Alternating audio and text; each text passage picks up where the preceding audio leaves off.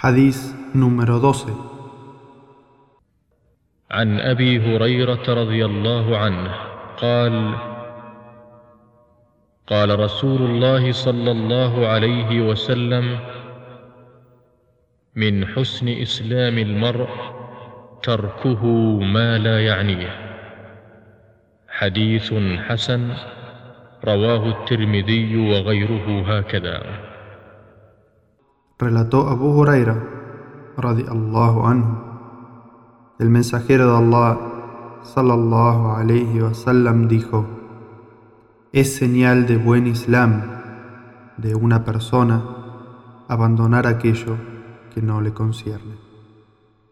Hadith Hassan aceptable y fue transmitido con estas palabras por At-Tirmidhi y otros.